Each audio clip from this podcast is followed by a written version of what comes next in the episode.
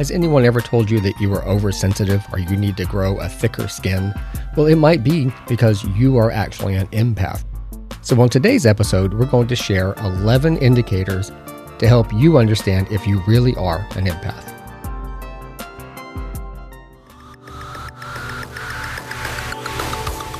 Welcome to the Modern Life and Spirit podcast, where we explore spiritual topics relevant to today's world. Your hosts, certified psychic medium Christina Wooten and Reiki master teacher Robert Wooten, break down how to work with spirit to create more positive growth in your life.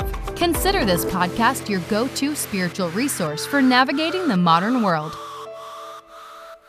Well, hello there, kindred spirits. I'm Robert Wooten here with Christina Wooten with SedonaMedium.com.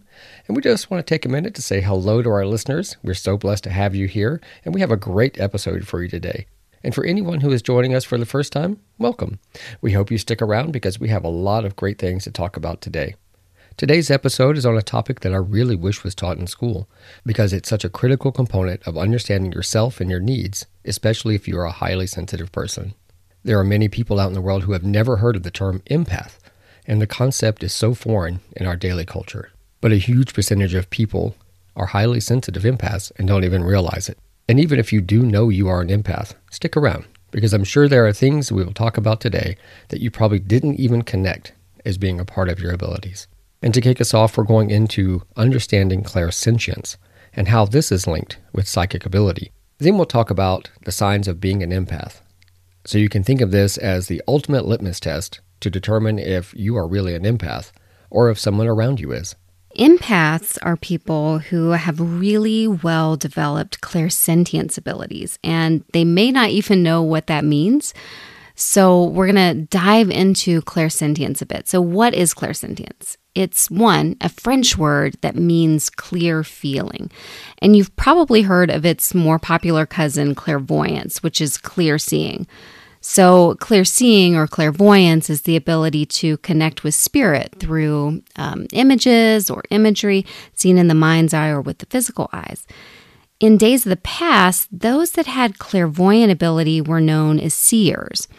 Well, seers are to clairvoyance in the same way that empaths are to clairsentience. It's a descriptor of somebody with a highly dominant intuitive skill.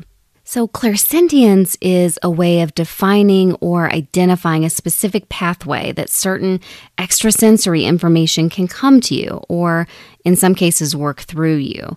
In this case, it's through special receptors that are present within the auric field. So if you're familiar with brain chemistry and neurotransmitters, it's a lot like that. I think this is a great way to understand these receptors and what's happening. Why are empaths picking up on all of this information that some people aren't?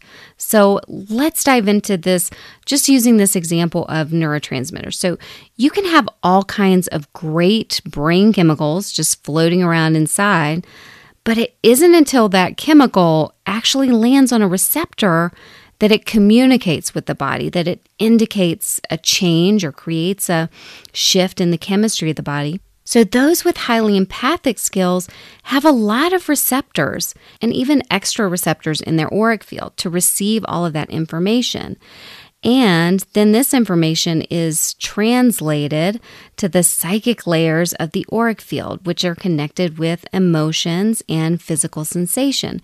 So this is why empaths have a lot of power potential when it comes to their emotions and also their physical bodies.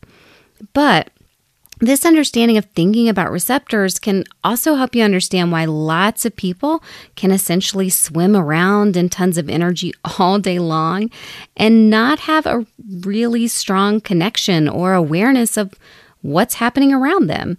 If they don't have the receptors, the energy isn't able to communicate to them.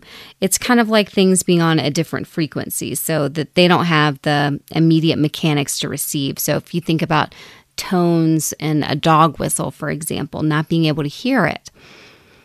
In the case of an empath, this is a highly developed psychic skill. So psychic meaning that the information is coming to you through your energy field via the energy fields around you, like people and places. So how do people get all of these extra receptors?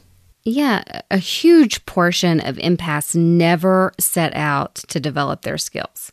So where does it come from, right?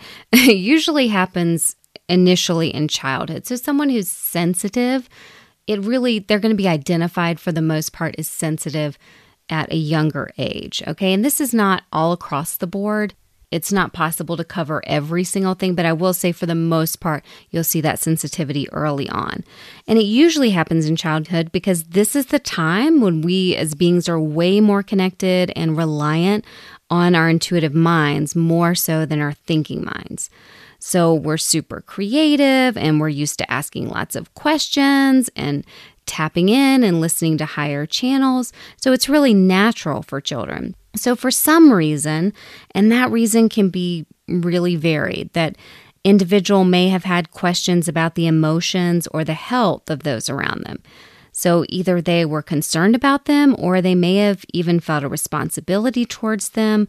There could have been enmeshment in the relationship or a codependency. Or on the other spectrum, they could have had someone or environments that weren't stable. So maybe they moved around a lot or had to depend on themselves a lot. Maybe there was a caretaker or someone they knew that was kind of volatile or that they didn't feel safe with. Sometimes that can happen in families where there's a lot of stress or perhaps there's some form of abuse or mental health problems like drug use or alcoholism, bipolar, depression, anxiety, lots of different factors. Or perhaps they were in a place that just didn't feel safe to them or made them nervous. There are lots of different environments that can contribute to that development, right? Although I will say if you've had abuse anywhere in your past, you're likely to have developed empathic skills as an unconscious coping mechanism to really check the motives of those that are around you or to help you to discern people's true intent or to get out of the way if someone was in a bad mood. Either way, we've all heard ask and you shall receive, right? So when a child or someone starts asking more and more questions about someone's emotional state or physical state or environment's energy, and they're putting that energy out without asking it verbally, and do this consistently enough, they'll start to adapt and develop these extra receptors to help perceive that information. So this is an unconscious process. The questioning isn't necessarily unconscious, but the development is really a response to that feeling that's being put out there. And so it's our auric field and our sensitivity is in a fluid state. So it's just responding to that child's not realizing they're asking for more psychic information and they need extra receptors for that to occur. So they're just trying to, create safety and whatever that looks like or express concern by tapping into higher forces around what's going on, maybe to deal with their own anxiety or stress around the situations that are happening for them.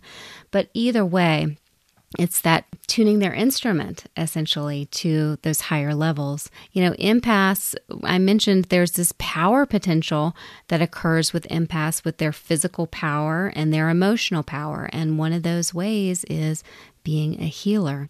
On a physical level, you can see how people develop things like that, like competitive chess players, for instance. They get really good by practice and can predict what their opponent is going to do, what move they're going to make. And sometimes it's a subconscious tell that the opponent is moving in a certain way and they do that certain move when they've given that tell. But what they're doing is they're training their ability to be able to read their opponent.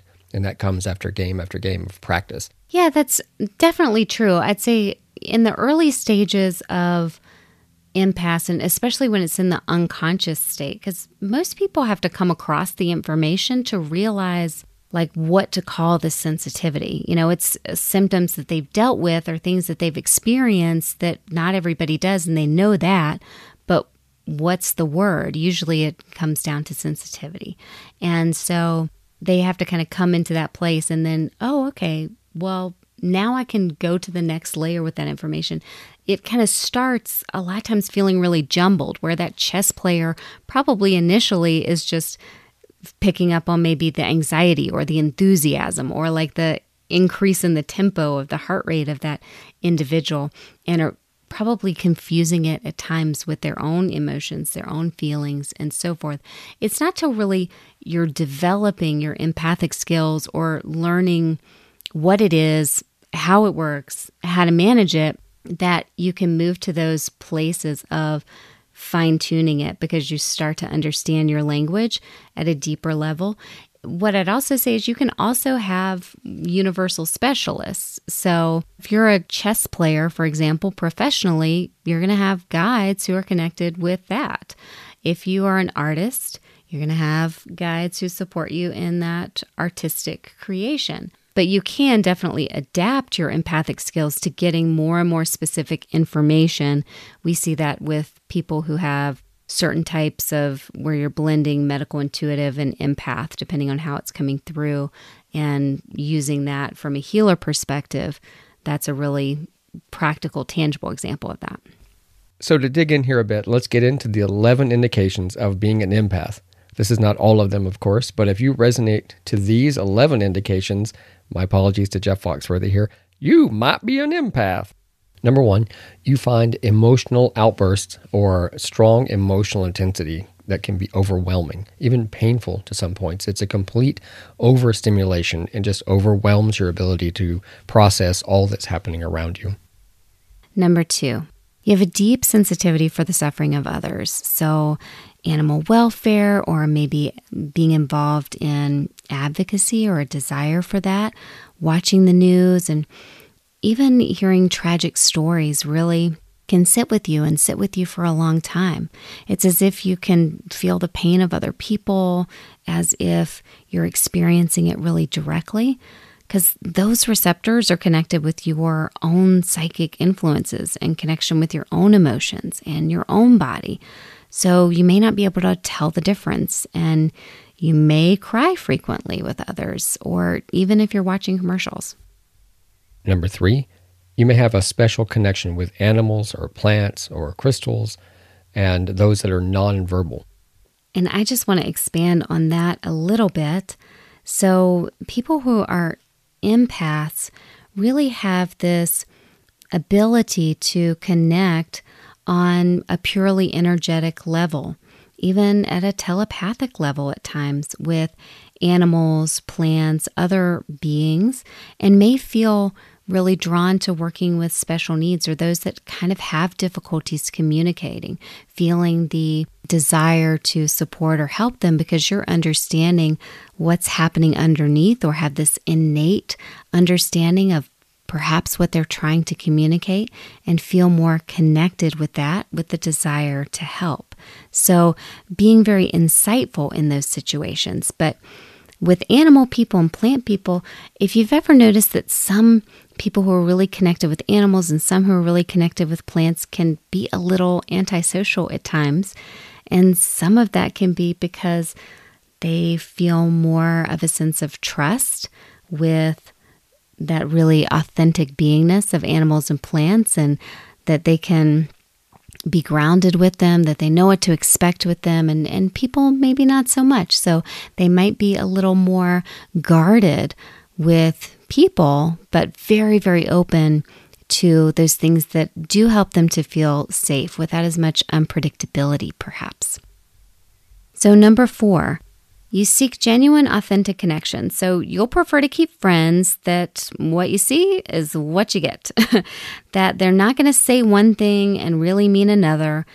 And you'll like that with teachers or other people around you too, because that brings up all this extra energy for empaths. And the simplicity of authenticity is really clear for them. And it's almost a relief to know what they're saying, you can trust that that's also what they're meaning, because you're feeling their response and feeling the truth of that through your own channels. So being able to relax with those people and have that trust is really important, which comes from someone who can be a little bit more direct or a little bit more open, and someone who's honest and authentic. If you get overloaded in public places, you might be an empath. You pick up on the pain or emotions of others, and it can get chaotic for you because you're sampling from so many people all around you. If you've ever been in a mall or at maybe a fairgrounds or a concert where there's hundreds of thousands or thousands of people all around you, and it just becomes overwhelming, and that's a good sign that you're probably an empath. Well, one way you can tell, too, is if before you walk into Walmart, you're feeling good, upbeat, and positive, you go into Walmart, you might feel a little almost disoriented or a little like you're not thinking as clearly, okay? Because what's happening is you're also getting overstimulated without maybe realizing it. Then when you leave, you just feel kind of out of sorts or stressed or overloaded, maybe a little bit on the anxious side or irritated side, and nothing really changed other than you walking into that space and that environment. That happens for me at IKEA, but for an entirely different reason. So 6, you're very generous of heart and incredibly accepting and generally non-judgmental and appreciative of transparency. So those with really highly developed empathy and the ability to relate to others give you so much more acceptance and big heart energy. And depending on your experiences, whether that was nurtured within you or whether you had experiences where it wasn't appreciated or was used against you in some way, you may actually guard that a little bit more if you're not feeling safe with it, or some people even isolate a bit. But there's this beautiful sense of non-judgment, of love for all, of a sense of desire for unity, and also not really understanding why people are so harsh with each other or why others are non-accepting. It's like a paradigm or a frequency that's difficult for you to understand because you're seeing the unity and the similarities between all people, and that ultimately things can be relatable one sense or another. 7, you have to work to not be the people pleaser, and you have to learn to really differentiate your own ideas from other people's ideas. A common theme is having to work on boundaries, learning how to receive, and learning how to represent your own viewpoints. 8, sensitivity to touch.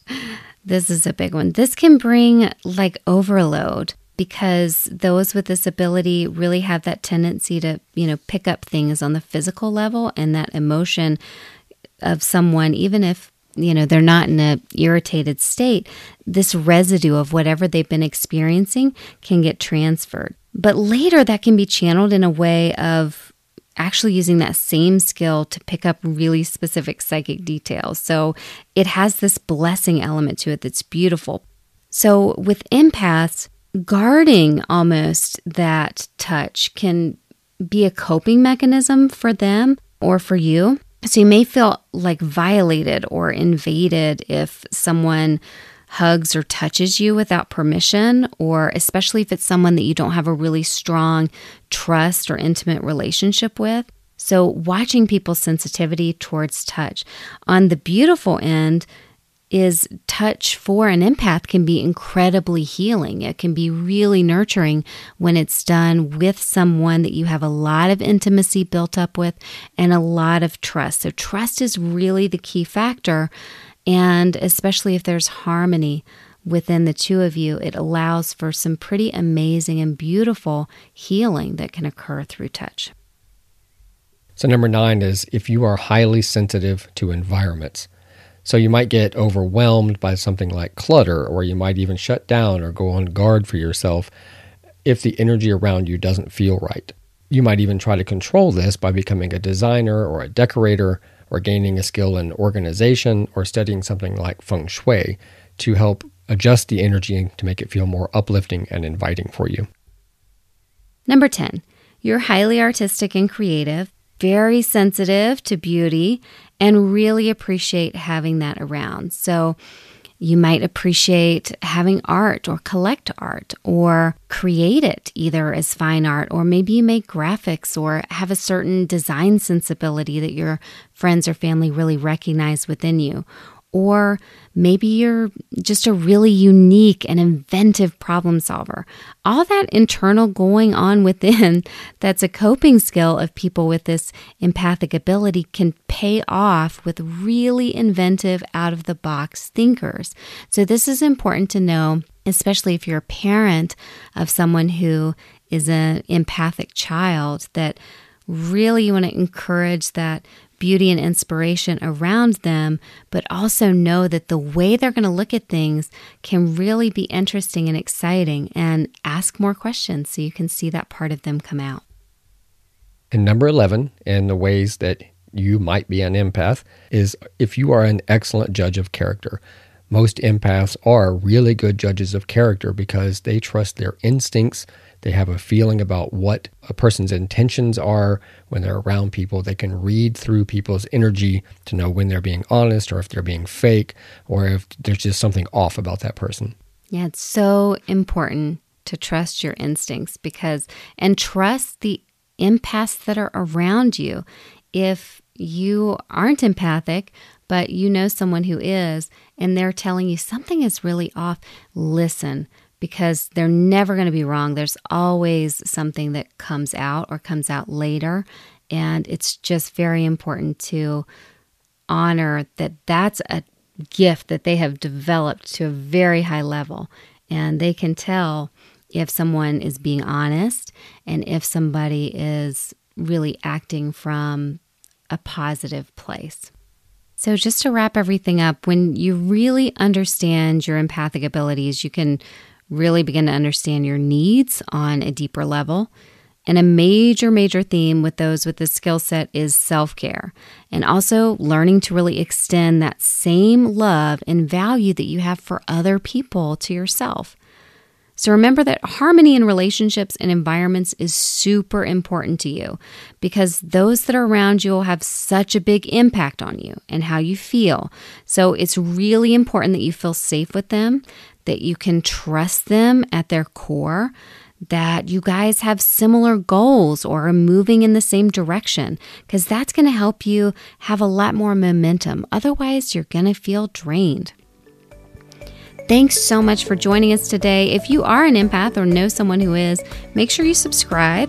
We have some helpful episodes coming up just for you. And share this episode with those friends that you recognize as sensitive, that maybe need to understand this more about themselves, or with others that you wish would understand you just a little bit more. We hope that you'll just take a minute, give us a review, give us some feedback wherever you're listening today. You can also join our mailing list and reach out at SedonaMedium.com/podcast. Many blessings. The Modern Life and Spirit podcast is for informational purposes only. The information provided is not intended to provide medical, psychological, legal, or financial advice. The information provided is not to diagnose or treat any medical or psychological illness. To read the full disclaimer, see SedonaMedium.com.